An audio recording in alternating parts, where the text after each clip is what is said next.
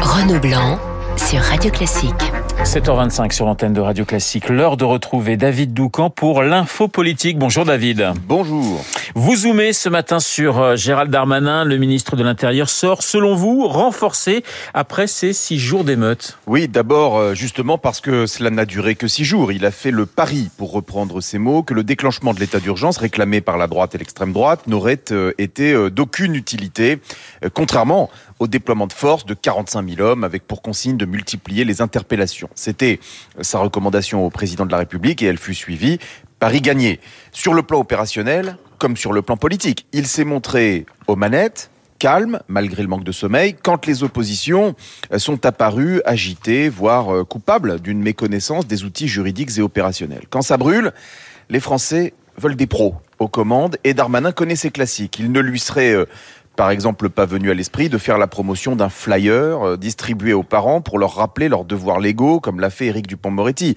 Le garde des Sceaux, euh, dont on vantait dans un mouvement un peu grégaire d'ailleurs la bonne communication, est vite devenu la risée des réseaux sociaux et de la classe politique, tellement l'initiative paraît dérisoire. Manque d'expérience qui contraste avec le côté roué euh, d'un Darmanin dont la politique est le métier. C'est-à-dire eh bien, il sait par exemple que c'est euh, dans les moments de trouble qu'on peut imprimer durablement des marqueurs dans la rétine des électeurs. Par exemple, lors de son audition au Sénat, il redit que 90% des interpellés sont de nationalité française. La sénatrice LR du Val d'Oise, Jacqueline Eustache-Brignot, lui répond, je cite, Mais ça ne veut plus rien dire aujourd'hui, ils sont comment français?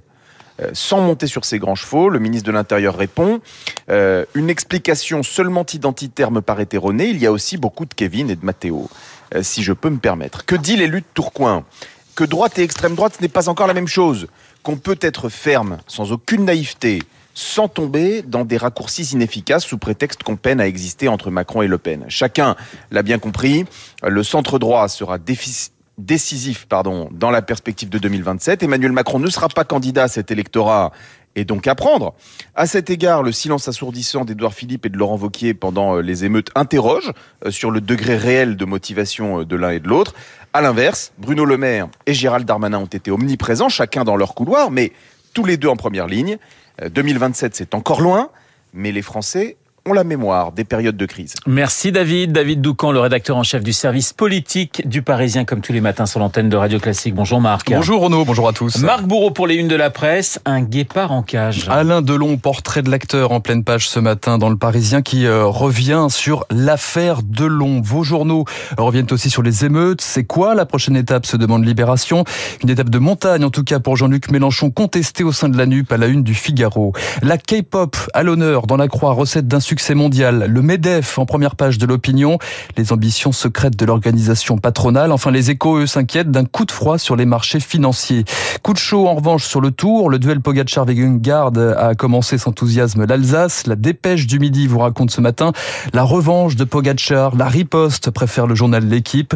Parfum de vacances, enfin, à la une du Parisien Week-end qui revient sur l'été 1946. Que s'est-il passé, Renault, en 1946 Eh bien, la naissance du bikini. Eh ben, écoutez, c'est une très bonne nouvelle et j'espère que vous allez me raconter ça en détail à 8h35 Et pas en bikini, hein, par contre. Voilà. Ça, c'est vous qui voyez, mon cher ami. De toute façon, on fait de la radio, donc c'est le côté pratique de la chose. Merci, euh, Marc. Je vous rappelle euh, mes invités. 7h40, et bien dans quelques minutes, Christian Macarian, le monsieur international de Radio Classique. Et puis, à 8h15, dans notre studio, l'historien Olivier Viviorca. Nous reviendrons sur l'hommage